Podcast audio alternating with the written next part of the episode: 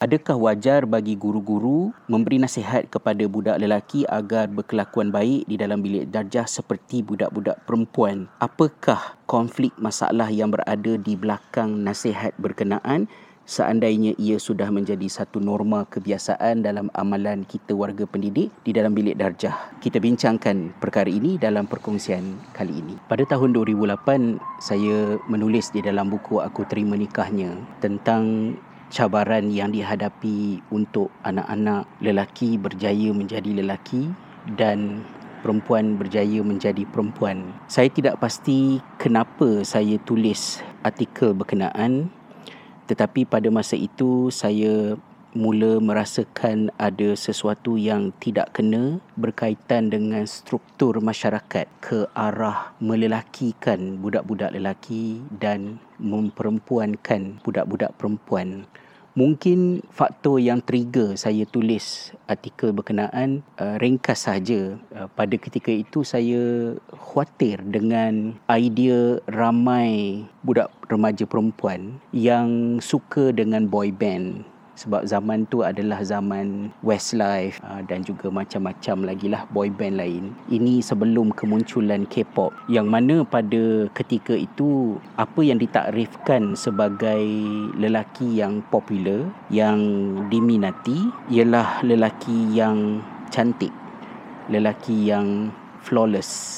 Pada masa itu saya masih ingat lagi lah di dalam ceramah-ceramah saya dengan anak-anak remaja saya katakan bahawa saya lebih rela tengok budak-budak muda ni gilakan uh, kumpulan rock macam you know Scorpion ke ataupun uh, Led Zeppelin ke daripada kecenderungan meminati boy band. Dan boy band tu bukan berhenti setakat boy band sahaja di era yang lebih kurang sama juga munculnya industri nasyid dan industri nasyid dipenuhi dengan ramai individu yang perwatakan remaja-remaja lelaki itu adalah seperti anggota boy band. Maknanya suara sedap muka jambu flawless. Bila saya membaca tentang maksud uh, al-qawamah di dalam firman Allah SWT ar-rijal qawwamuna 'ala nisa di dalam al-Quran. Perkataan qawamah itu memerlukan kepada elemen-elemen tradisional yang kita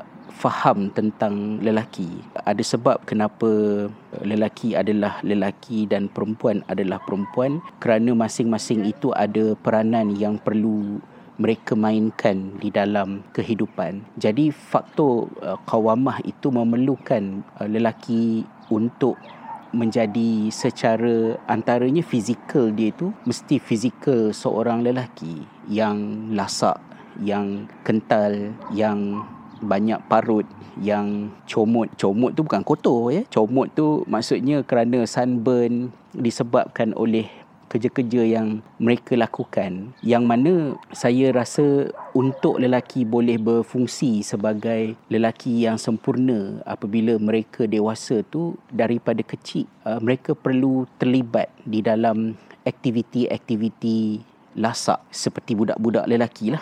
Jadi budak lelaki ni memanjat, berlari, bergaduh, sekali-sekala terbabit, bertumbuk ke apa ke bukanlah kita menggalakkan. Tetapi itu adalah benda-benda yang bila dia berlaku dia shape kekentalan fizikal budak-budak lelaki ni tadi.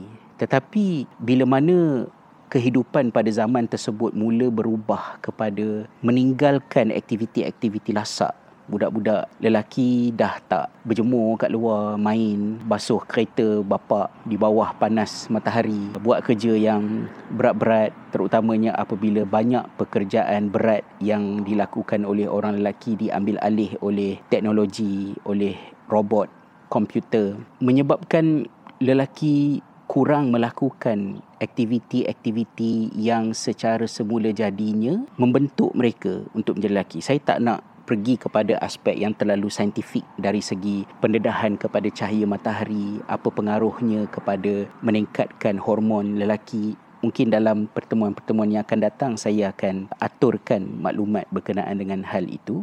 Tapi bila mana ramai budak lelaki jadi lembut dalam pemerhatian saya pada era berkenaan dan budak perempuan pula memuji mengiktiraf meletakkan nilai yang tinggi kepada kejambuan lelaki. Budak perempuan tak minat dengan budak lelaki yang samben ke yang legam ke. Dia nak lelaki-lelaki yang yang physically uh, appearance-nya itu adalah dalam trend pada zaman tersebut. Walaupun kemudiannya walaupun budak lelaki tu mungkin tinggi flawless muka jambu cantik budak perempuan minat tapi minat tu hanya minat untuk memiliki budak lelaki tersebut dan mungkin pergi kepada kehendak seksual tetapi kalau ditanya kepada budak-budak perempuan, adakah mereka ingin settle down, berkahwin dengan seorang uh, calon lelaki yang ada ciri-ciri berkenaan sahaja? Mereka tidak mahu. Perempuan memuji remaja lelaki pada benda yang hanya untuk keseronokan sementara tetapi keperluan jangka panjang perempuan mahu berkahwin dengan lelaki yang ekonominya bagus. Walau bagaimanapun, kehidupan pada masa tersebut tidak membentuk budak-budak lelaki untuk sukses dalam pendidikan dan bermentaliti berfikir untuk mereka itu menjadi breadwinner bila mana mereka membentuk keluarga pada masa yang akan datang. So akibatnya kita dapat melihat bagaimana sekolah bukan tempat yang menyeronokkan untuk budak-budak lelaki, budak lelaki tidak mempunyai role model yang cukup di sekolah dengan jumlah cikgu lelaki yang amat sedikit, ketiadaan father figures yang semakin merebak sama ada kerana perceraian berlaku, ibu tunggal, perceraian makin mudah kerana orang perempuan ada sumber keuangannya sendiri yang menjadikan perceraian itu satu option yang lebih mudah berbanding dengan sebelumnya. Kemudian pada masa yang uh, sama juga, masalah-masalah ini membawa kepada budak lelaki tidak cemerlang di sekolah. Yang ramai dekat universiti adalah budak perempuan, drop out banyak lelaki. Kerajaan pula tidak membangunkan pendidikan vocational yang lebih berpotensi untuk memperkasa budak-budak lelaki ni tadi. Dan kalau kita pergi lebih awal lagi kita akan melihat bagaimana sekolah secara reka bentuk by design tidak pro budak lelaki. Mengapa saya sangat tegas menentang kecenderungan pendidikan yang memaksa budak-budak untuk boleh membaca pada usia prasekolah. Perkembangan otak budak lelaki, budak perempuan pra sekolah, budak lelaki dari segi keupayaan otaknya untuk melakukan proses pembelajaran yang membabitkan literasi membaca ni adalah lebih rendah jika dibandingkan dengan budak perempuan.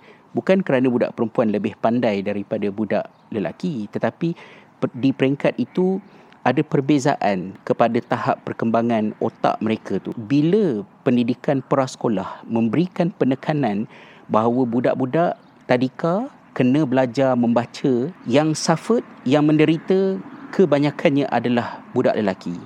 Terutamanya budak lelaki yang tipikal. Tipikalnya maksud saya budak lelaki yang buas. Budak lelaki yang manjat, yang nak bermain, yang yang nak buat ini, yang nak buat itu yang bukan jenis timid duduk dalam kelas dengar cakap cikgu yang cikgu suka. Yang boleh follow tekanan berkenaan ialah budak lelaki yang sifatnya tidak tipikal macam yang saya sebutkan tadi. Kesannya ialah budak lelaki baru sahaja berkenalan dengan alam persekolahan, para sekolah tu, perjalanan mereka sudah dirosakkan dengan tak suka sekolah tak suka pendidikan. Sedangkan benda itu bukan salah mereka, tetapi mereka tidak dapat memproses pengalaman awal persekolahan itu dengan baik. Of course dalam pendidikan tidak mudah untuk saya nak kaitkan satu benda dengan satu benda, satu benda dengan satu benda, tetapi bendanya accumulating. Bila budak lelaki awal-awal lagi dah tak suka sekolah, tak minat dengan persekolahan, bermakna pentas itu sudah tidak sama rata untuk budak lelaki dan budak perempuan.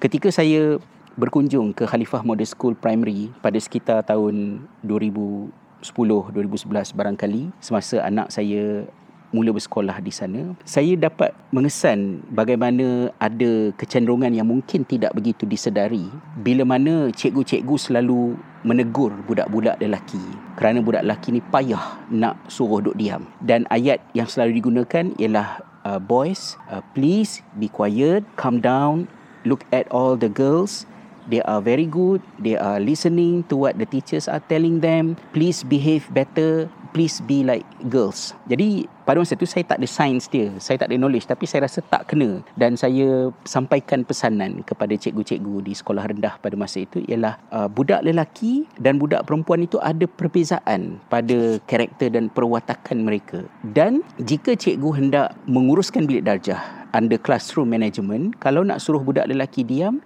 nak gunakan ayat tu silakan tetapi jangan dibandingkan dengan budak perempuan. Kerana budak lelaki tidak harus disuruh untuk jadi macam budak perempuan. Budak lelaki ialah budak lelaki budak perempuan adalah budak perempuan. Budak lelaki kalau tak boleh duduk diam mereka itu sukar untuk dikawal bukanlah saya katakan bahawa ah budak lelaki memang nakal pun. Tapi mereka perlu bersifat begitu. Itu yang shape mereka. Untuk mereka boleh menjadi lelaki. Rujulah kelelakian di peringkat apabila mereka dewasa nanti. Sebab itu, untuk disalurkan tenaga budak lelaki supaya mereka boleh fokus dalam kelas, caranya is not to suppress the movement, is not to put pressure on the boys, memberikan tekanan kepada budak-budak lelaki supaya mereka macam budak perempuan, buat macam budak perempuan, tapi kita kena semak balik betul-betul. Dan syukur Alhamdulillah pada tahun 2015 apabila saya berkenalan dengan sistem pendidikan Finland ketika itu jugalah saya bertemu dengan nasihat yang disampaikan oleh Ibnu Abbas di dalam tesis PhD Khalid Al-Audah tentang sejarah perkembangan sistem persekolahan dalam sejarah Islam ada quotation di mana Ibnu Abbas radhiyallahu anhuma memberikan nasihat agar di antara dua sesi pembelajaran hendaklah disediakan satu waktu senggang untuk budak-budak diberikan aktiviti bebas. Finland melakukannya secara sistematik semenjak daripada awal tahun 2000 dan bila kita bincangkan di sekolah perlahan-lahan sekolah rendah adapt uh, konsep berkenaan dan apabila ruang masa diperuntukkan di antara dua mata pelajaran. Dan ini bukan satu benda yang senang sebab sekolah kita padat. Kurikulum kita tak tak cukup masa. Ha, ya? Jadi it's not as simple as okay stop 10 minit. Nanti silibus tak habis macam-macam masalah yang akan timbul. So nak mengubah tu pun satu benda yang besar. Tapi akhirnya dapat diubah. Dan apabila sekolah rendah mula mengamalkan benda tu uh, pihak KMS memaklumkan kepada saya bahawa secara signifikan dapat dilihat perubahan kebolehan keupayaan fokus budak-budak kepada pembelajaran mereka di dalam bilik darjah. Jadi berbalik kepada topik besar yang saya sebutkan di awal tadi, saya bimbang pada masa itu bagaimana sistem persekolahan, struktur rumah tangga, kehidupan secara keseluruhannya menyebabkan sangat sukar untuk budak lelaki jadi lelaki dan budak perempuan jadi perempuan. Dan pada tahun 2022 ini keadaannya menjadi semakin parah dengan data kecil dan data besar yang banyak untuk kita bincangkan yang insyaAllah saya cuba sentuhkan dalam pertemuan-pertemuan akan datang. Kerana ia juga membabitkan soal nyawa, keluarga, kerjaya, rumah tangga, masa hadapan, survival tamadun manusia. Saya harap saya tidak over concern ataupun merepek-repek menimbulkan hal ini tapi saya dah sebutnya pada tahun 2008, 2009, 2010 dan tahun 2022 ini isunya menjadi semakin berat yang memerlukan kepada kita untuk segera melakukan sesuatu untuk menyelamatkan budak-budak lelaki, budak-budak perempuan dan masyarakat umat secara keseluruhannya. Wallahu a'lam.